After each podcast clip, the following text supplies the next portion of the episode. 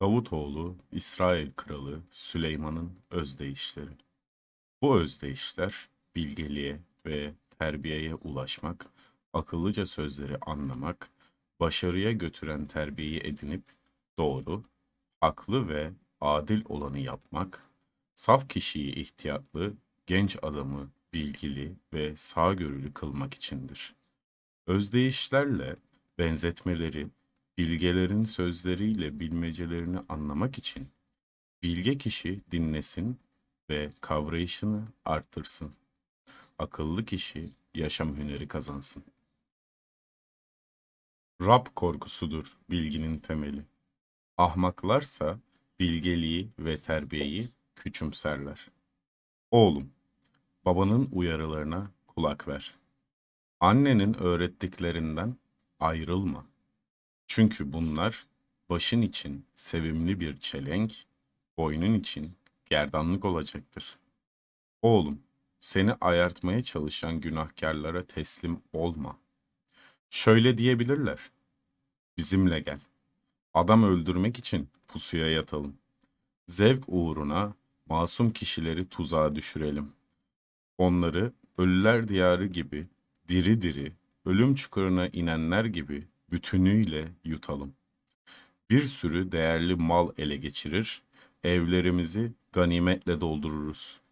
Gel, sen de bize katıl. Tek bir kesemiz olacak. Oğlum, böyleleriyle gitme. Onların tuttuğu yoldan uzak dur. Çünkü ayakları kötülüğe koşar. Çekinmeden kan dökerler. Kuşların gözü önünde ağ sermek boşunadır. Başkasına pusu kuran, kendi kurduğu pusuya düşer. Yalnız kendi canıdır tuzağa düşürdüğü. Haksız kazancı düşkün olanların sonu böyledir. Bu düşkünlük onları canlarından eder.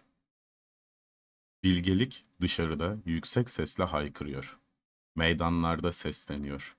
Kalabalık sokak başlarında bağırıyor. Kentin giriş kapılarında sözlerini duyuruyor. Ey budalalar! Budalalığı ne zamana dek seveceksiniz? Alaycılar ne zamana dek alay etmekten zevk alacak? Akılsızlar ne zamana dek bilgiden nefret edecek? Uyardığımda yola gelin. O zaman size yüreğimi açar, sözlerimi anlamanıza yardım ederim. Ama sizi çağırdığım zaman beni reddettiniz. Elimi uzattım, umursayan olmadı. Duymazlıktan geldiniz bütün öğütlerimi. Uyarılarımı duymak istemediniz. Bu yüzden ben de felaketinize sevineceğim. Belaya uğradığınızda, bela üzerinize bir fırtına gibi geldiğinde, bir kasırga gibi geldiğinde felaketiniz, sıkıntıya, kaygıya düştüğünüzde sizinle alay edeceğim. O zaman beni çağıracaksınız.